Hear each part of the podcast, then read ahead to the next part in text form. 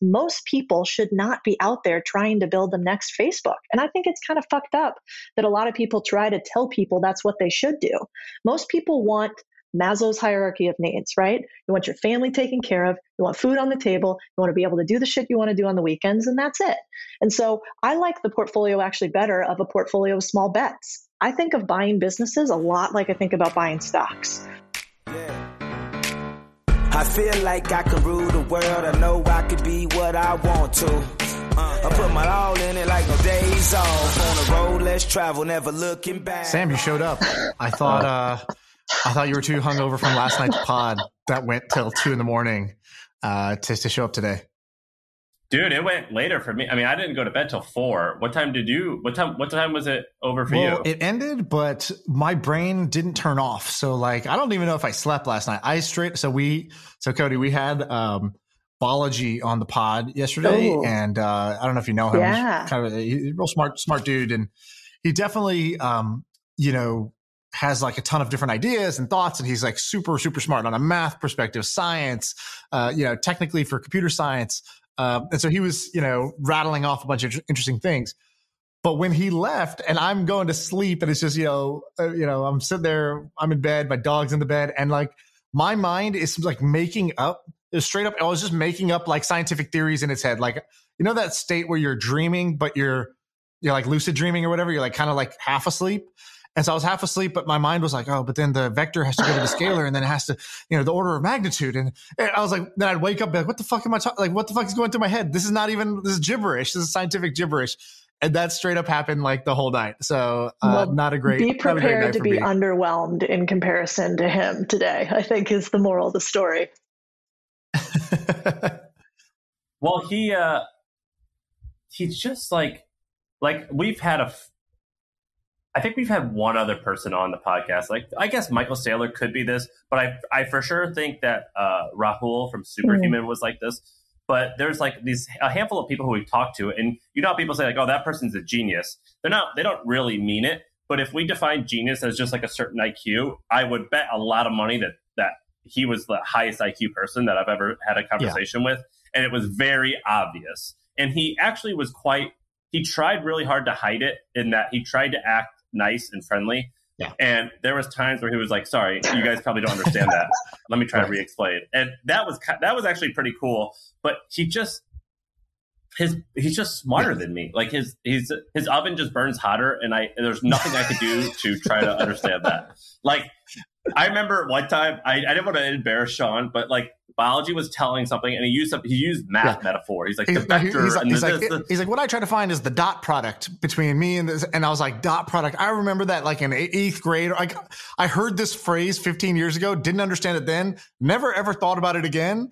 And then he's referencing it for like the way he thinks about something. He's like, you know, so I try to find the dot product. And I was like, fuck, I don't then, know what that means. But, but he went like he went from math. So he was talking about math to talk about an idea. And then he moved to like uh, this one battle, of, like some type of chemistry. Battle of the bulge. And, and, then he went to the battle of the bulge, and he goes to Shaan. He goes, Shaan, you know, like you know, like it's the battle of the bulge, right? Um, and Shaan was like, yeah. And he's Shaan, yeah. I don't think he knew what the battle of the bulge. World but, War Four, World War Four, right? Like, yeah. yeah. Anyway, it was an interesting podcast, but this this isn't about well, him. This is about that's you. what Wikipedia is for. Sometimes I'm kind yeah, of exactly, glad I'm not like that, honestly. Could you imagine how, like, you felt like that last night, Shaan? Could you imagine being in his head every day or at like a dinner with normal people? He probably wants to kill himself.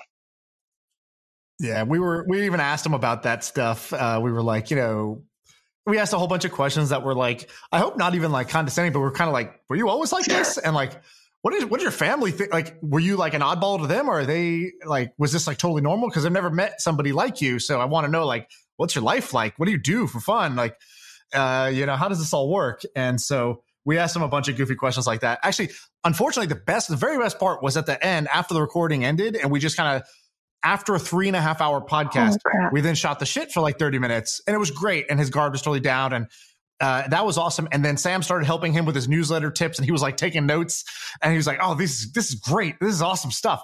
And like that was ironically the best and simplest part of the podcast. And we had like three and a half hours of like good stuff, but in a, I mean, the way you said it, his oven burns hotter than ours. Uh, and so, you know, I didn't feel like we were able to really add too much to the conversation or really like steer it because I was like riding a Bronco that I didn't know how to ride. Basically, it's too smart for me. I yeah. love that. Can't wait to hear it. it. Anyways, so uh, with that out of the way, welcome to our guest. Uh, All right, quick message from our sponsor. We know that growing pains hurt. And when you're a startup sales team, you know that pain all too well. Thankfully, there's the HubSpot for Startups program. It's a special program that gives startups discounts on HubSpot. The platform unites your entire front office from marketing to sales to support. Plus, they have a ton of other resources that startup founders can use to scale. So get ready to close more deals and make growing pains a thing of the past. Visit HubSpot.com slash startups to see how much you can save. Codie's Codie's here. So, uh, Codie, how, do you, uh, how, I guess like how do you explain yourself uh, when you kind of introduce yourself? Because you have a newsletter that's pretty cool. Con, You know, uh, uh, this Contrarian Cash Flow newsletter. You have an investment uh, fund and business there. You have built and own businesses. I think majority share in some businesses. So, like, what do you? How do you describe this jack of all trades? So, hi, I'm Codie. Here's what I do. What do you say?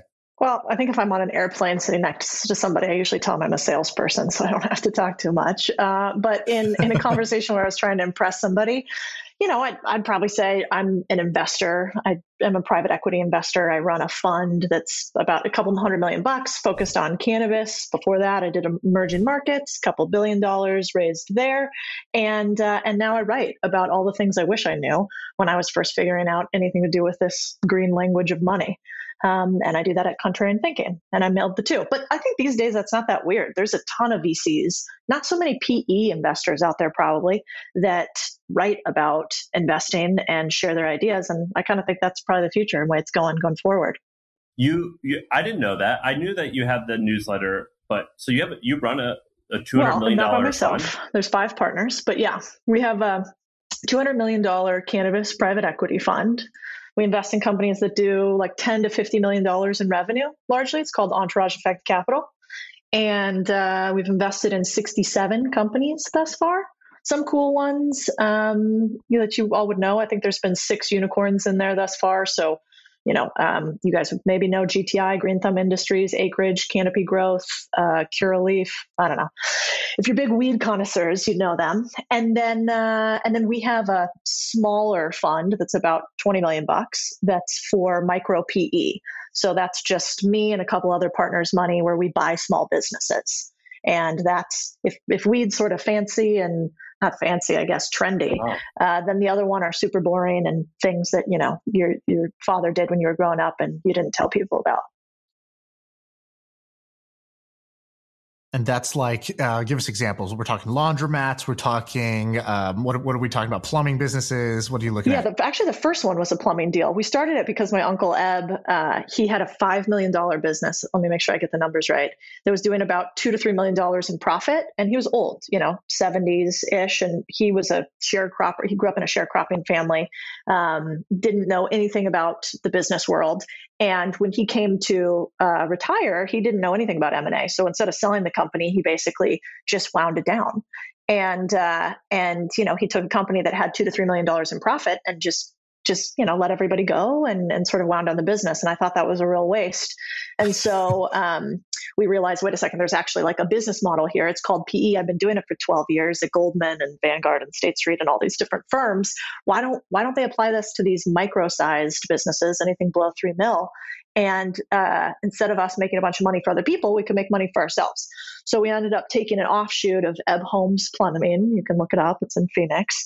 And we bought a another plumbing company, rolled it in, sold that one. That was a little tiny company, and uh, and then I've done it for a bunch of others. And now we own laundromats. We own a podcast production company. Uh, we own some lawn care businesses. We own a professional services business that's in the cleaning space. So a slew of tiny, sort of boring businesses. And most of the time, uh, I don't operate any of them. There's somebody else that's an operator in them, or we place somebody in the business. Uh, we love this model. Me and Sam both, uh, a couple of our best friends started a kind of micro PE firm. We invested in it, and I think have been. I don't know, Sam. I don't know how how closely you track them, but we've been. I've been learning a ton as they look at all these different deals, and it just seems like there's this huge generational shift of people who are aging out of their business and need to hand it off. The kids don't want to take it over necessarily, or or aren't able to, or whatever. And so basically, the boomers handing over businesses. There's just like all these businesses that are beautiful five, $15 million a year, profitable, super steady book of business, um, and you can you can buy these out But at like, re- uh, super reasonable multiples. Yeah, it's like a 65, 70 year old mom and dad whose kids went to a good school and they're like, uh, I'd rather work at Facebook than run the Yeah. moving company, please. Um, I don't want to do that. Uh, so, and they're like, all right, what do we do now? 100%. Uh, and that's what these guys are buying. It's, it's going great. Like I get their updates. They're making a lot of money. And so Great can for you- them. Yeah, Good for me, too. exactly. Joe, right, can you can you can you draw a quick line? So like, let's do a quick uh, hop through the resume because so people because I think where you're at now is super interesting. Anytime I meet somebody who's in a really interesting spot now, I'm like, how the hell did you get there? Uh, so you said something like Goldman, but like without going into the details of like, oh, I did this and here's how it went. Just sort of like, I went to school thinking I do this. First job was here. Second job was here. Third job was here. Now I'm here. Like, can you give us yeah, that? for short you? and sweet. Uh, so I went to school totally unrelated to anything financial. I'm not really a, a finance nerd at the core. Um, I started off in human uh, trafficking and drug smuggling as a journalist, not doing it, uh, but along the U.S. Mexico border. so, um, so I was covering things like, uh, you know, old people being left behind at the border, and um, you know went with a couple coyotes and actually saw what the process was like. And anyway super young at the time i thought i was going to change the world realized like ah you know britney spears shaves her head and nobody cares about these stories so maybe there's a different way. And so anyway uh, so moved from uh, journalism to had my little quarter life crisis and decided that maybe I wanted to understand finance because my last name's Sanchez. All these people's last name was Sanchez, Suarez, whatever the case may be. And I was in a very different position than they were. So I was like, what's the difference? Why are they there? And I'm here. And I think the only int- difference is green. It's not actually even that I'm American. And so went to, from there, I got recruited to go to Vanguard, Accelerated Development Program, saw a bunch of parts of finance, didn't understand any of it, but journalists, we ask a lot of questions. So it's pretty decent at that. So asked a lot of questions. Got from Vanguard, they're all about passive investing, right? So create an index. That was at the very beginning, ETFs, uh, and create an index and replicate and replicate and replicate. And I thought that was cool, but not that sexy or fun. So I went to Goldman and I wanted to understand active. How do we do IPOs? What do these alternatives look like? Is there more margin? Then went from Goldman to State Street, ran uh, international investment business for State Street at the time and then uh, left, did a JV with a company called First Trust and built out their international portion. So I grew the business to a couple billion in Latin America. And, uh, and basically, we sold products to big pensions, sovereign wealth funds, et cetera. And then after that business, uh, I was ready to exit, myriad of reasons, and looking for the next emerging markets. Uh, and I started invested in cannabis a few years back, but real quiet wasn't sure my mom would approve and uh, and then went full in as a partner into EEC.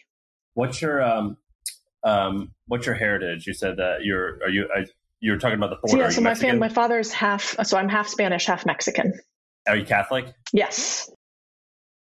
Me too. So um, a Mexican Catholic mother probably wasn't a fan of. Uh, Oh yeah, she was what you were thrilled. Baby's baby's a weed financier. She was really excited about it.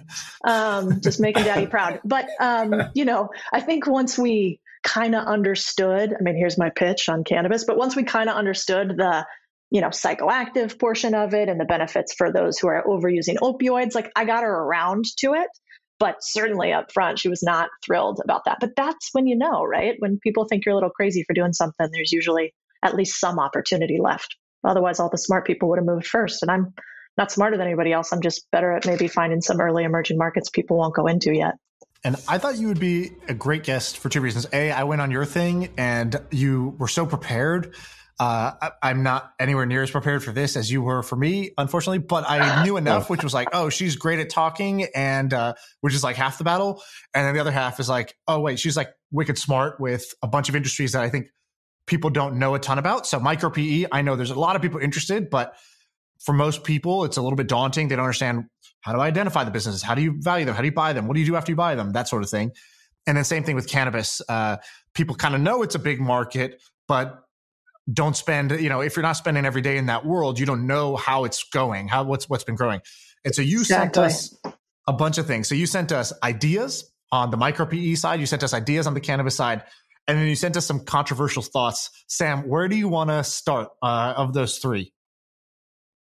Uh, the ideas, particularly the, the she posted something in trends about mailbox mailboxes, which so like you just have like five or eight different things that I think are interesting. They're not like huge home runs, but they're small business entrepreneur like stuff shit that like an immigrant who came from nothing like would start and then eventually did that for 30 years and they would have like a so fucking let, empire. let's that's rapid I, let's rapid fire them and here's how we'll do it. Uh, you sent us this bullet point list. I'm just going to say the phrase and you'd be like okay so here's what i'm thinking and then if we just want to switch if i'm like oh okay that's great uh, i'm just going to throw another one at you and then you go from there i think you'll be able to volley these pretty well all right Love so it. let's do that one all right, everyone, a quick break because I want to fill you in on a little experiment that I'm doing. I've got a new project. It's called MoneyWise. It's a personal finance podcast for high net worth people or young people who are on their way to becoming high net worth. When I made a little bit of money, I didn't even know how much money I should be spending each month. Should it be 10,000, 30,000, 50,000? And I didn't really have a lot of people to ask. So I created a podcast called MoneyWise because I wanted to figure out what are some of the things that people who have a lot of cash and who have a high net worth, what do they do with it?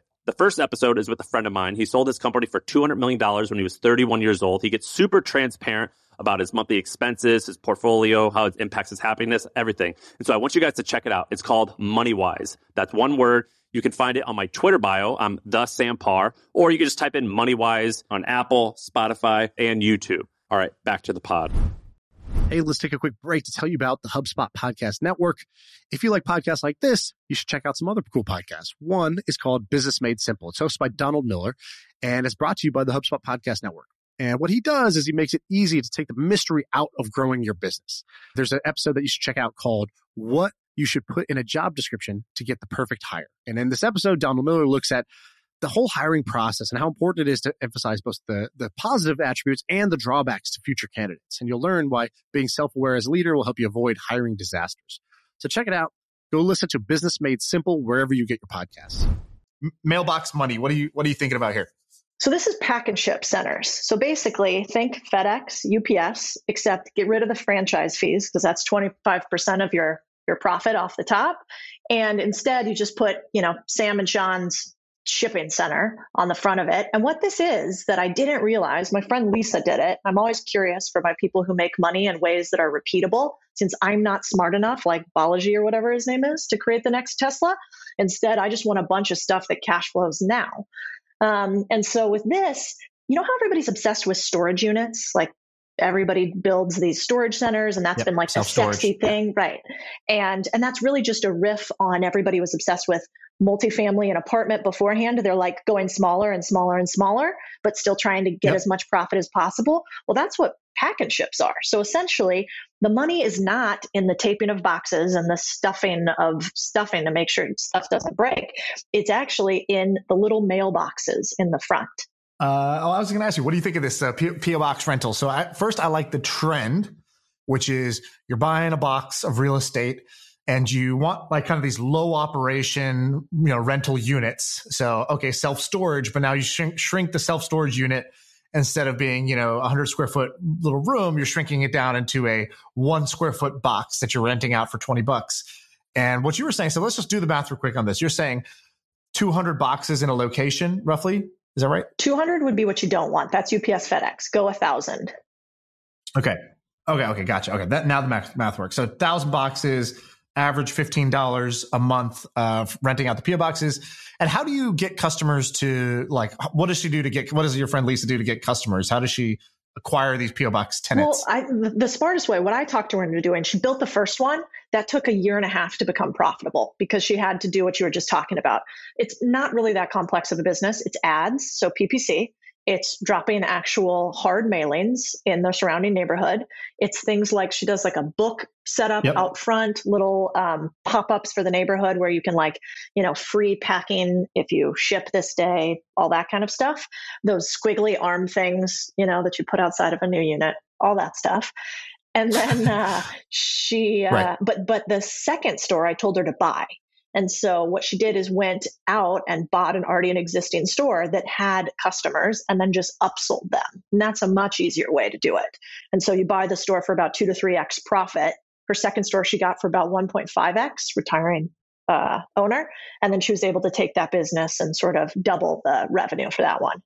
Uh, I like this idea. I actually might steal this idea because um, I just rented out a big warehouse for my wife's uh, uh business. And one thing we could do is just put a bunch of these mailboxes in uh, into that space and uh, and just actually offer this as a sort of a, a, simple way to take advantage of a small footprint of real estate. Yeah, I think you have to decide what, what type of human you are. Like, if you are the type of human that has a cap- capability to build up a really big business, and that's what you in fact want to be a CEO of a hustle or to be a CEO of an even bigger company, then I think the ROI on that is potentially more interesting long term. You're not going to get the same type of multiples with these tiny businesses. But here's the thing most people are not like the three of us. And I don't even know if we'd all be in the same category. We're all different in the way we've built things. Most people should not be out there trying to build the next Facebook. And I think it's kind of fucked up that a lot of people try to tell people that's what they should do. Most people want Maslow's hierarchy of needs, right? You want your family taken care of, you want food on the table, you want to be able to do the shit you want to do on the weekends, and that's it. And so I like the portfolio actually better of a portfolio of small bets. I think of buying businesses a lot like I think about buying stocks. So, how can I get a little portfolio of them with somebody running or operating them so that my risk is diversified? And um, you're right, it takes more time. But if what you're really going for is, I want to make you know 200,000 300,000 500,000 a million bucks a year. And that that is my goal not to change the world. There's so many better ways to do it than do a startup in my opinion. Yeah i'm 100% with you on that. Uh, i think the build versus build versus buy is so slanted towards build because building sounds sexy building sounds like virtuous. It's what the media talks about. And um, it's really unfortunate because I know a lot of people that would have been really happy with 250k a year of profits um, and low maintenance, low headache, and um, and unfortunately they get sucked into either one of two paths. It's like, I guess I'll do the startup thing because I want to be entrepreneurial. I want to be kind of my own boss. Uh, so then I gotta like do this from scratch, find product market fit. Like, damn, that's hard. And the other path is like, oh, that's that sounds really hard. I'm just gonna stick at this job and um, and you know I'll be an employee for the next you know 25 years and never really get that freedom because I'm sort of on their schedule. I'm basically renting my time out to this company, and so the the buy path versus build or join, I think buy gets criminally underrated right now, but I think it's changing. Like we have Andrew Wilkinson on the podcast a lot. One of the reasons he's so popular is that when he says what he does, there's a hell of a lot of people out there who are like, shit, I want to do that. That sounds fun. Uh, that sounds like an easier path than the one I'm on right now. And so I think it's quite appealing. Yeah. Sam, you want to jump to one of these other ones that sounds interesting to you? We got, I see a bunch that I know you'd like tiny homes, buying distressed assets for zero dollars, laundromats. Which one do you want to do? Oh no. We got to tell you, Sam, the audio's gone again. okay. All right.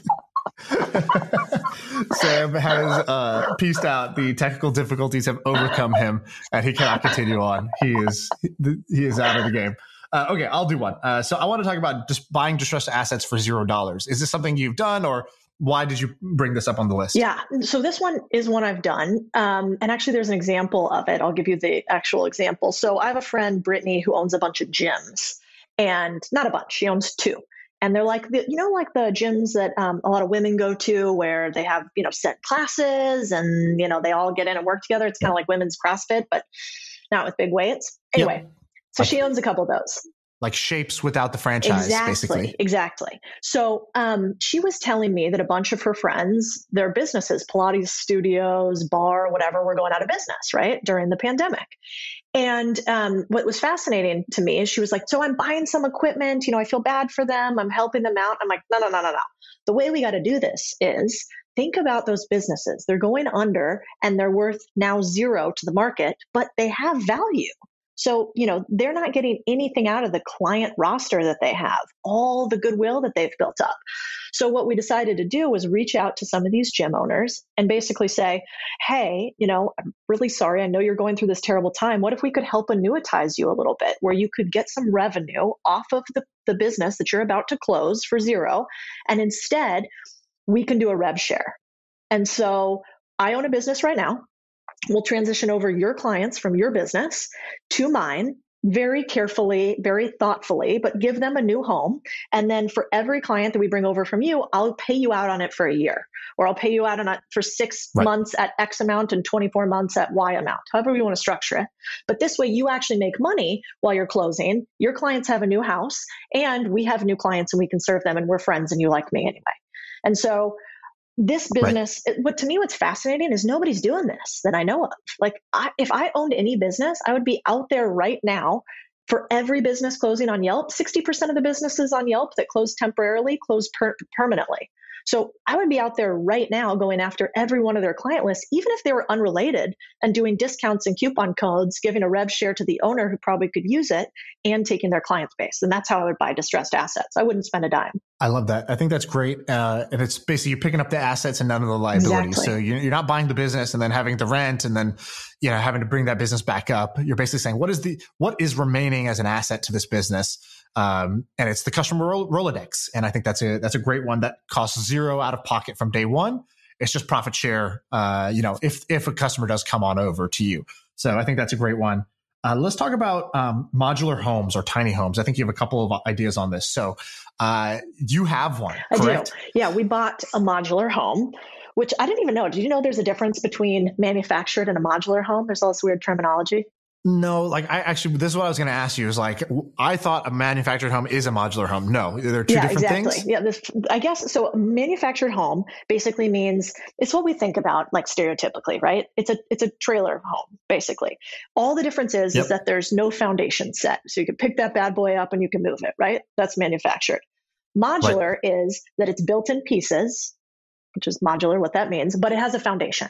So at the end of the day, there's really no difference between a what is called a stick built home, a house that probably you're living in, that I live in right now, and yep. this modular home.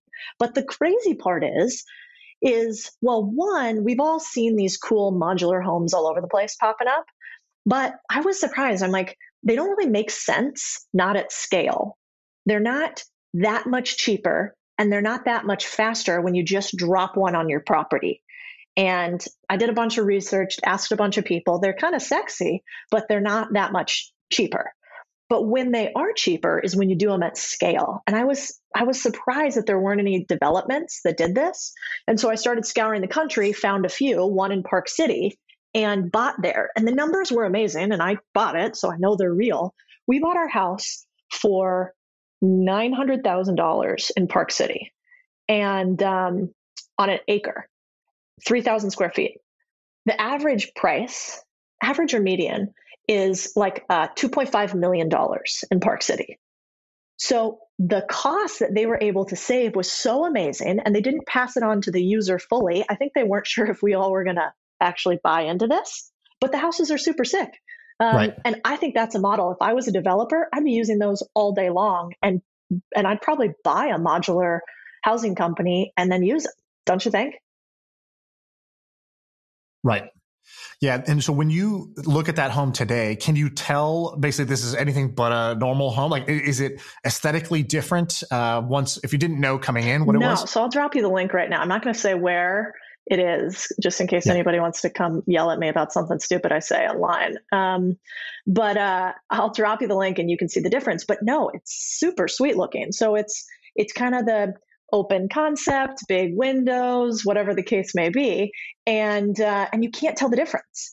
The only difference really is that the turnaround time. So we bought this in December of last year or January, February, I don't know, and it'll be done by July. And so it hadn't been and built you, at all. Are you going to add to it? Like, are you going to uh-huh. add more modules to it? So I'm going to add a back office like module. And then what we did is we got like five or six of our friends to buy in the same community. And they're cool looking. And so I think I'm going to do some event or something and utilize the four or five of them. And then you could have it as a tax write off because it'll essentially be like a little business. Okay, this house is sick. And so the company that's doing the development, they're the company that's doing the development here, they are not the actual uh, manufacturer. So there's three layers, right? There's the manufacturing le- level. Then there's going to be uh, probably some delivery layer. And then there's the developer who's doing a development marketing that and then there's like kind of the individual home buyer uh, beyond that. So have you looked at the manufacturers of this? Yeah, so that's where this one's interesting. The the builder and the manufacturer are actually in this deal together. So they hmm. do own the modular company and at least a portion of it. And then the builder is one that's built this in a couple other places. They also have another location that I think is cool and also could work at scale, which is modular tiny hotel rooms, essentially. And I believe that's in Jackson right. Hole, Wyoming. Um, and the economics are just so fascinating because, you know, our modular home will be built in less than six months. It's about a third of the cost. The square footage uh, if you break out by square footage, it's about the third of the cost. And then the part that's interesting is in these locations where the weather's terrible, you know, and you can't break ground very often, they um, they build it all in a warehouse. So it's fine. They lay the foundations all in one period right. of time, and then boom, boom, boom, boom, boom, do all throw all the houses up, as opposed to everybody else in Park City has to wait like you know two years or something like that. So we'll see. But so far, so good. Okay, this is pretty sick. I like this one. Um, I'm going to jump to more because I want to see uh, what these other ones are all about. So, talk to me a little bit about. Let's do a couple of the controversial thoughts. Um, I'm going to rip through them pretty quickly and uh, and so let's let's do the first one. Number one, angel investing is largely dumb. Uh, yeah. Go. is that painful because we both are angel investors too, and you have a rolling fund? No, I actually I actually say this. I say this often, and people are like, "You have a rolling fund," and I'm like, "Yeah." Uh, I don't of, of all my investment types that I do, this is I would say the worst one, but I think it's still good and fun and I do it anyways, but I have like two or three better ones that I do besides this. Yeah. So I think, you know, one of my uh, good friends' name is Justin Donald, and we're both pretty obsessed with deal structuring one of the big, biggest things I have a problem with with angel investing is it's it's too fun. It's like gambling, right? Like you get right. excited about the founders, and guess what? Founders are charismatic. That's how they raise millions of dollars, and so you end up getting sold, and it's not their fault. And then you know there's fraud, and you know I wrote this whole piece about this one guy that we lost two million dollars with because he just was super egotistical. He had like big images of himself on the wall, like all this stuff later that I got added to my due diligence questionnaire of like how many images of yourself do you have in your office? but um, but but the uh, the thing with angel investing is, you know this, you need like 20, 30, 40 deals for every one to four that are going to go through. And so I think that the other thing that we do a disservice is telling people to invest in angel early on. Once you've made a few million dollars, and I mean that literally, then I think go into angel investing. Or if you're on a path where you're making really good money and you've made at least half a million, a million bucks, then I think you can start angel investing. But until then, you know, let other people lose money and learn from it. You said it. Like you were like, take a take a you know DocuSign image of every deal you want to do, write down how you do it, timestamp it so people can see, and then decide later on how good you are at it without burning through a few tens of thousands of dollars. Yeah, exactly. Uh, okay, so I have a bunch more thoughts there, but I I largely agree with you, and I would say like it's one of those. Here's my red flag: is in order to talk, in order to justify angel investing, you have to give a blend of reasons. It's like, well, it's really fun. Uh, I like learning about the you know the future and the market, and these are all true things, by the way. So it is fun. You do learn a shit ton, so it's like an education. Um, you can make great money if it you know pans out as you assemble your basket. You know, you should over a you know, you should, you know, be netting, you know, a 20% plus IRR. Uh, it just takes a long time. It's illiquid. Um, and it's like not too much work um, because you're largely investing in your network that you've already built for 10 years. Like that's kind of the, the, thing. And so there's like this blended reason. And anytime you have a blended reason it just really means that there's not one really great reason to do something. Um, and so those are always like you know suboptimal choices i find for myself at least whenever i have to come up with a blend. And so and i and because i tell everybody this around me whenever they hear me justifying something with a blended reason they're like oh interesting. So that's a pretty big blend. And I'm like, oh yeah, we should just not do it. Never mind, take it all back. Um, because I'm giving you this huge list. And instead of just saying we should do this because of X, right? Like we should invest in this business because it's growing like like a weed, and um, if it wins, it's going to be this big. That I can get behind. Um, and some angel investments do fall into that. Yeah. But the act of angel investing as like a, a job or a hobby is um, is like it's more like when you describe playing basketball with your friends. Like oh it's great. I get to hang out with my friends. I get a good run in. I get exercise. You know i'm i, I you know it's I get outdoors. It's like you're giving this blend of reason uh, for doing the, the the really fun thing you just really want to do, and you're justifying it but the reality is you just want to do it and your brain comes up with reasons afterwards. I think uh, that's most exactly right. Yeah. The only caveat I have to that is if you can go later stage deals, which now you can do with a lot, of the late stage uh, AngelList syndicates, or if you can structure debt. Like if you can figure out a way where you start earning interest day one on a startup that actually has, you know, it's a little bit later stage and so it has some revenues, or you could, you know, get into a debt deal that's on some of its, you know, factoring of the invoices it has. Like there's, you know, people always think of equity with Yep. startups, but lots of startups prefer debt. So do debt with like a equity warrant kicker on it, and you can actually make money from day one and then have some equity upside. And that I think is interesting. But you know, Right. throw the Y Combinator term sheet out the window because it's not going to be on that. Right. Um, and all that being said, I'm still gonna angel invest because it's because it is fun. Um, and it's you know it's a hobby that makes money. So okay, so let's do another one. Public market public market investing also kind of dumb. Talk to me there. Well, this one I like to talk about a lot with big investors because if you look at the Forbes 100 list, there is not one person on there who made their money from just investing in the stock market. And then this is where people are like, Codie, Warren Buffett, Carl, Carl Icahn. And it's like, I remember I was at Goldman in 2009 when, do you remember Buffett did the deal to invest a bunch of money in Goldman to stabilize it? Yeah. Yeah. So um, I was there then, and it was not a public market deal. Warren didn't go out to the street and buy a bunch of stock. He had a ton of warrants and options on top of it. It was a total backroom deal. And that's the only reason that he did it because he basically had this huge asymmetric risk, right? Where he had a bunch more upside than he had Right. downside.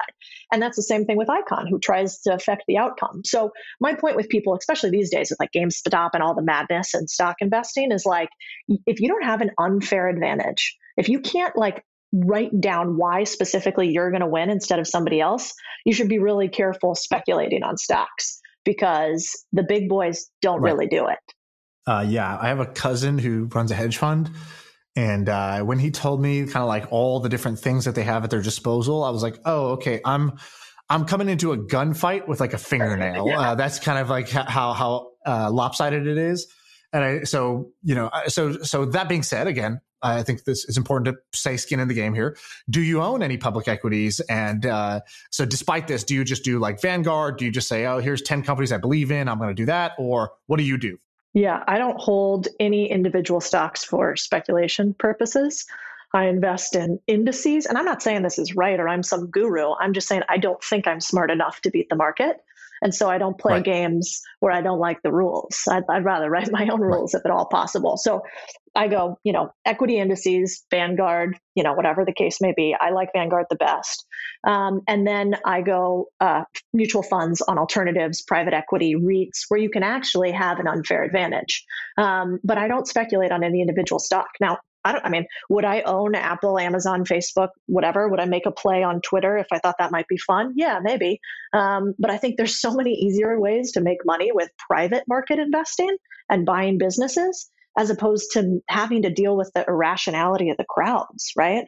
I mean, do fundamentals really matter in today's world, or is it whoever has the best IR and doesn't have some crazy thing the CEO said or done? Right. Uh, yeah, exactly. Uh, have you ever heard this term, a Keynesian beauty contest? No, what is that? So, uh, named after, I think, the economist uh, Keynes. Yeah. And ba- basically, the, the idea is that this is how the stock market works. So, a Keynesian beauty contest is where you don't just, uh, it's a normal beauty contest. You sort of just would assess, uh, let's say, the contestant that's that's on the stage. But in this case, uh, the way the stock market works is it's not you assessing the true beauty of the thing. It's you guessing what other people will value it at, who are also guessing what other people will value it at. And so it sort of is this like extreme, you get these like really warped things happen because everybody is not betting on the thing. They're betting on what the other people will do about the thing. And everybody knows that everybody's betting on what the other people will, will value the thing at. And so you get these like really crazy, um, sort of out of whack things that, that aren't, you know, value investing, uh, at its core. No, I Um, totally, okay, totally do- agree. Let's do a couple more. So, uh, buying real estate at auction. So a way to buy real estate at a discount. Talk to me about this one. I've never done this. Yeah, this one's fascinating. So, for instance, let's use Texas. Well, Sam's in Texas, right? But um, I like Texas because they do this thing where they actually sell real estate at auction on the courthouse steps of each municipality or city previous to it going on Zillow or Redfin or whatever the case may be. Like we've all seen And those. Are these mm-hmm. foreclosed? For, are these foreclosed properties that you that you get there, or what what type of properties are you getting? Yes. So foreclosed is really when it's listed on Zillow and Redfin. And so that's sort of like this post auction step.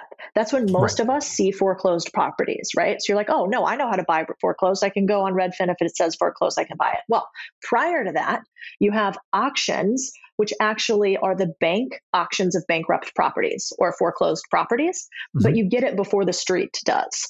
And then you can even front run that one step further, which is there's a list of properties that are going to go into bankruptcy or foreclosure. And the list in Texas, you can look it up right now. It's called Roddy's List, R O D D Y S. And on Roddy's List, you buy this list. It's cheap, like a couple hundred bucks. And you can get the list of all the properties that are about to go foreclosed. And then you can door knock. You can go knock on the door because even though this sounds predatory, it's actually not. Because if you go knock on the door and tell this person, hey, I'll give you $200,000 for the house that you are in foreclosure because you owe 50, that actually gets them out of bank foreclosure and gives them the extra money that the bank uh, was going to write off for them.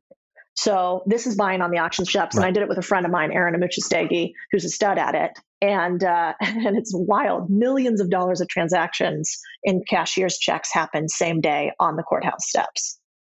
Why can't somebody bring that online? So why is nobody built basically the tech platform that says, great, we go to all the court steps and then we, you know, sort of flash list these things and you can sit at your lap. I can, you know, Shaan, he's, he likes this idea. He loves getting an edge, but he's kind of lazy. And so he doesn't want to go do all this stuff. Um, why doesn't somebody bring that online? Maybe Like Roddy's list, I guess, is an example of that, bringing that part online. Um, what about after that? Well, I think you could. There's a couple things that you need to do in real life. Like you have to validate that the house exists, right? And the the couple keys to the actual auction game are that there's some part that is just you got to walk the walk. So you could go and buy a house at foreclosure and look at it on Google Maps, but Google Maps isn't updated same day. So that house actually might have burned down last week or a month ago, and I know somebody that that's happened to. Or the house, if you look at it on Google Maps, you may not be able to tell that the inside of the house or you know the back end of the house is totally blown out. So you got to kind of go walk the properties a little bit. Is one part of it, Right. and then the other part is it's about debt and who owns the debt. And like one thing I've realized about wealth over time is um, debt is just about everything. You should always look for, even before you do a startup investment, is there any debt on the company? Am I in a first lien? Does that, you know, do I have first access to money if this company gets it in some way? And it's the same with a house. So a lot of these times they'll have a lien on the property that's like, this is weird. Uh, This is actually would be an interesting business for you guys to look at. Like one of the biggest predators on uh, low income home uh, owners is, you know, those faucets, like the little water purification faucets that you have in like your house. Yep. So, um, oftentimes those are put in houses by people that come door to door and try to sell them to people. And, and they use it by doing a lien or applying debt to that person's mortgage. And so you could literally have a lien before you for like $1,500 that hasn't been paid. So it's now worth like $25,000 because the interest is 10 or 12%, and you don't even realize it. So you do have to, yeah. So you do Wow. have to go actually figure out who owns the debt on the house. And you do that again through a list like Roddy's list that will tell you who owns the title to the house. But none of these are big problems. If somebody can list houses on Zillow, like Zillow now buys sight unseen, you could just have APIs in from Roddy's list, from the local county uh, location. You could probably have updated Google Maps locations, and all three of those things triangulate to go online, I would imagine. I like it. Um, and uh, Roddy's list is only Texas, or that's for only. Texas, but there's tons of them. So usually you have to go to the county registrar, uh, and they'll list how often they do re- how often do they do auctions. So in Texas, it's every Tuesday. In California, it depends by city and county, but one of the interesting things is like the biggest buyers of homes in California, for instance, uh, in in this downturn, in my opinion, is going to be the government because they've essentially made it where if this is not your primary residence, you cannot buy these foreclosed homes at auction, which is a crazy change. But in 2008, that's what happened. All the PE firms went to all of these little municipalities and scooped up all these houses and got them at pennies on the dollar. Um, the only thing that is true about this is you need cash. You got to pay cash. So these are, you know, you're coming with a hundred thousand dollars in cashier's checks to buy this house and and auction and buy it at auction. Right. yeah, wild. And uh, no amazing. paddles. I got to just attend one of these to to see how it feels. yeah. Right. Yeah. um, okay, we'll we'll end on these last two. Um, you wrote uh, how to collect cool people. I don't know what collect means in this case, but is that a typo or did you really mean how to collect cool people? I did mean that. Well, actually, I wish Sam was here because he would laugh at this one. But um, so, one of the things that I, I, think is important for investors or VCs or anybody, um, I guess, really, who wants to be in the startup game is like, how do you make a connection with a human like you, right? So, you know, we get to know each other on Twitter. I kind of retweet you a few times. But before the social media game was there, um, what, how I actually met Sam originally. I liked one of his articles that he wrote in the Hustle years ago, and um, and I just did some research on Sam and was like, you know, I just think he's gonna he's gonna do some stuff. I don't know what the hustle was small at the time, right. uh, but I, I think I want to know him and I want him in my Rolodex in some way so I could bother him about things. And um, and so I found out what his favorite candy was, which is Butterfingers. I don't know if it still is now. And so I shipped him this ludicrous sized box of Butterfingers, right? Just like a shit ton of Butterfingers, to the point where like he didn't have a lot of choices except to like call me back and say like you know what thanks? Um, and you know sam really well. I mean he's not always like thanks and what the fuck. Yeah exactly exactly. And so anyway so and then i did that with another good friend of both of ours noah kagan except it was something about tacos at the time because that's his little shtick. And i sent him a shirt. And so the whole point here i guess was kind of like people these days will say, I'm sure they say it to you, well, but Shaan, you have this huge network. Of course you could raise a fund this way. Or, you know, Sam, of course you could do this. You have this giant Rolodex of emails. You know, I didn't have any of that at the time. I was in finance. We couldn't even have social media. And I think those are all excuses. And instead, you should just get kind of obsessed with the people that you think are interesting, find ways to connect with them. And you can even do it in an old school manner, which might work more today than ever because DMs and social media are inundated. And uh, what's your uh, what's your next move? So if the Butterfingers and the tacos are the pickup line, and that's great because I and and this happens to me, and I I always feel like, well, you did break through the door. Like I I see you and I hear you and I kind of check you out, and I'm like, okay, cool. Um, but honestly, like most of the time when that happens, I don't like become buddies with them, and I think that's what they want is like, Mm. I sent mm. you that shirt. Like I sent you that thing because you said you said you like this, and that, so I sent it to you. I'm like, yes, I, I did appreciate it, but like I didn't necessarily go start like a bromance with you after that. So, uh, what is what do you do? Let's say with your follow through, what did you do in those cases to like turn that little like you know funny, just sort of like, hey, love what you do. I'm a fan. Uh, here's a bunch of Butterfingers. Uh, what did you do to turn that into more of like a peer relationship after that, or what what would you do? Yeah, well, I think a couple things. One, you got to be doing cool stuff to hang around cool people. Rule number one, right? Right. So, like, the prerequisite. Yeah, exactly. Yeah. So, like, you know, I don't care if I was backing up a dumpster truck. Actually, that would be cool. I would probably be doing cool things if I did that for for Shaan. But, um, but you know, you have to actually be out there creating the thing to be around creators. So, I think that's rule number one, and it's to have the lowest expectations humanly possible, right? Like I don't want anything from Shaan. I didn't want anything from Noah. I just wanted them in my circle and then to ping them sporadically with random stuff. So I think I got Noah, like one of the, his investments that he did, I pinged him uh, on it. Like he actually had a question about something else. I he put it on Twitter or something, and I sort of responded and said, "Oh, I knew that person." So it was trying to serve them a bunch of different times, and then after doing that continuously, which is very similar to what I do with founders when I want to invest in them, they'll eventually be like, Codie just she kind of right. solves problems for me or she does interesting things and makes my life easier in some yep. way. And doing it without being too you don't want to be a creep, you know. I think I do think when I first uh engaged with Noah, and I can say this now because we're buds, but I think he was like, Is she hitting on me? Like, what's happening here? You know, does she like me? And I was like, right. No, dude, I'm married. Sorry. Um, so, you know, but also just having no shame. like, I don't have an ego. I'm not trying to prove anything to anybody. Right. Uh, and I think that's important. What, what do you think? What would work for you? Would that work for you? Uh, yeah, that, that, uh, that's so, so the thing you said that, that works for me is, First and foremost, the ultimate networking hack is be interesting. Okay, that sounds easy. What uh, that sounds like? Okay, I can't do anything with that. Well, no, you actually can. Which, what is interesting to other people is somebody who either knows stuff in an area that other people want to know that that thing. So if you're an expert of a certain area, cannabis, DeFi, just be knee deep in it, and uh, you don't have to be like a power player. Just the knowledge is actually quite useful. Um, the knowledge network, or be doing interesting things. So if I see you out there actually making shit happen in your field, and it doesn't have to be a big, you know, so you don't have to be doing SpaceX, like, but you got to be doing something. So what what doesn't work is the opposite. Uh, you reach out, you ask me for something, you ask me for my most valuable thing, time, um, without offering me any reason why I should give you that time. And maybe I will anyways, because I'm just in the mood, but like you didn't help yourself by like making it easy for me. Uh, and lastly, you're basically saying, Hey, I'm kind of doing nothing. And I think if you talk to me, then I'll start to like do something or I'll know what to do. Yeah. And, um, and that's not fun. Like, you know, so what, what do I like? I like people who are doing interesting things and then, um, they reach out or I reach out either way, doesn't matter. And in doing so, they are, like you said, a non needy person. So they're happy to give, they're happy to chat.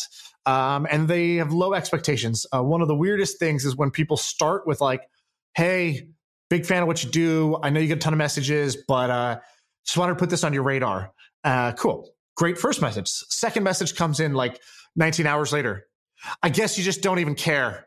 Um, you know, what was the point of of this anyways? You know, like um, I really thought you were a good guy, but now I know the truth. It's like, whoa, whoa, whoa, what's going on? Like you sort of pull a 180 and now you're really needy and desperate for some kind of response, and now you expect things of me that I never ever offered to you. Um, so, so I would say like, you know, just do the opposite of those bad things. So be interesting. Uh, don't expect anything in return. Uh, just give and give little bits. Don't even give too much because giving too much it actually creates an obligation also. So just keep it really simple. Share interesting things with the person. Share life updates if you're doing cool stuff, um, and be useful. If, if they're trying a project, give them some feedback, help them out, reach, share, you know, spread the word, tell a friend, whatever, and uh, let them know that you're kind of you know, in their corner.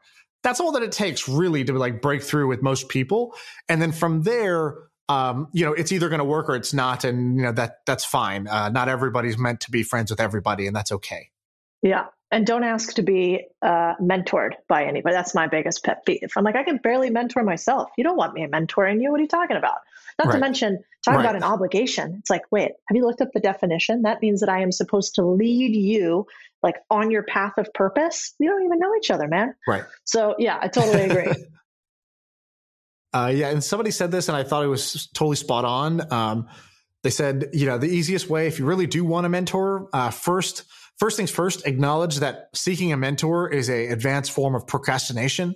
Um, you think that you need a mentor before you do the thing. And in reality, your mentor and all other people who succeed don't use mentors as a prerequisite. Yeah, they find people along the way that help, but that's because they're just in furious motion and people turn and look who's splashing in this pool. And uh, sometimes they go and they lend a hand. Um, and, you know, when you need it, but uh, they didn't sit around and say, well, if I get that mentor, then I'm going to do the things. So that's the first thing. It's a, it's an advanced form of procrastination.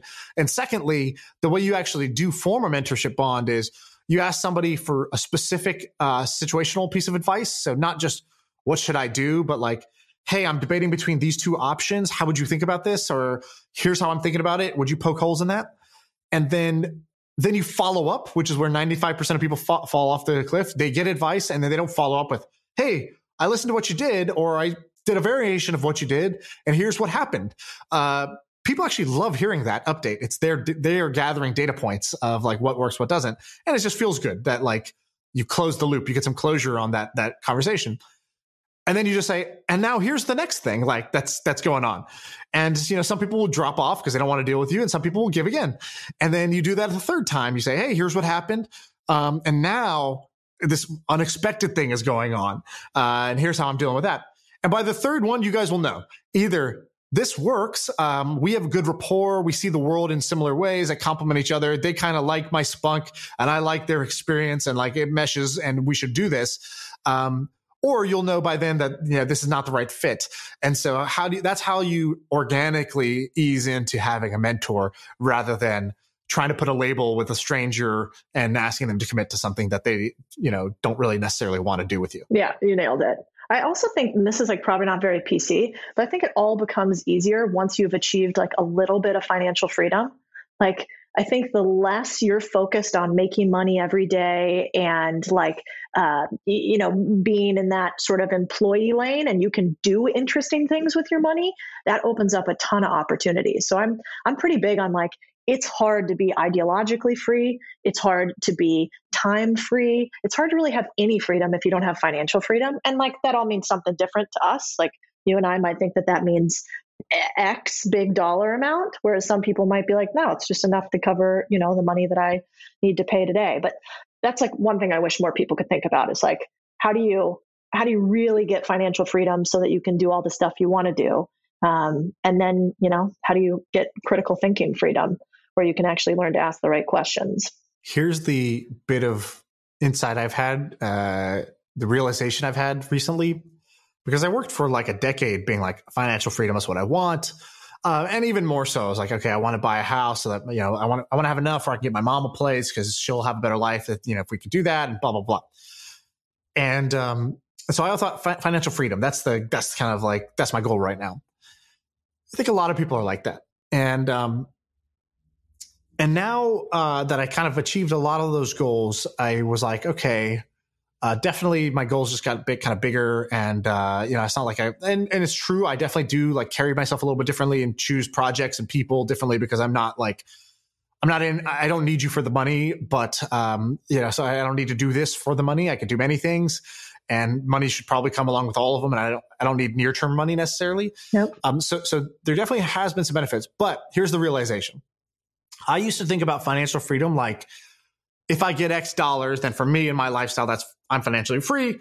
And then um, for another person, they might have a different dollar amount, which I think is kind of what you're saying. And I thought that you know as recently as like a month ago, and then I met um, a bunch of people who uh, have a way smaller dollar amount, uh, but what they have actually also is way fewer demands and desires about what they want out of their life. Um, uh, you know, in a good way, like they're happy as is, so they don't feel like, well, I need X, then I'm going to be like happier. Yep. Like, wow, I'm super happy right now. And like, great, if I have more money, like I'll have other things, but I'm not going to have more happiness. And so, um, and so what I realized was that financial freedom is actually just, it's, it's an internal question. It is not about a dollar amount. Uh, financial freedom is when you stop deciding what to do based on money. Uh, that's when you have achieved financial freedom. And for some people, it takes getting a large amount of money so that they can do that stop. For other people, it's wanting less shit and then they can stop because they have less demands for money. Their, their, their total numbers lower.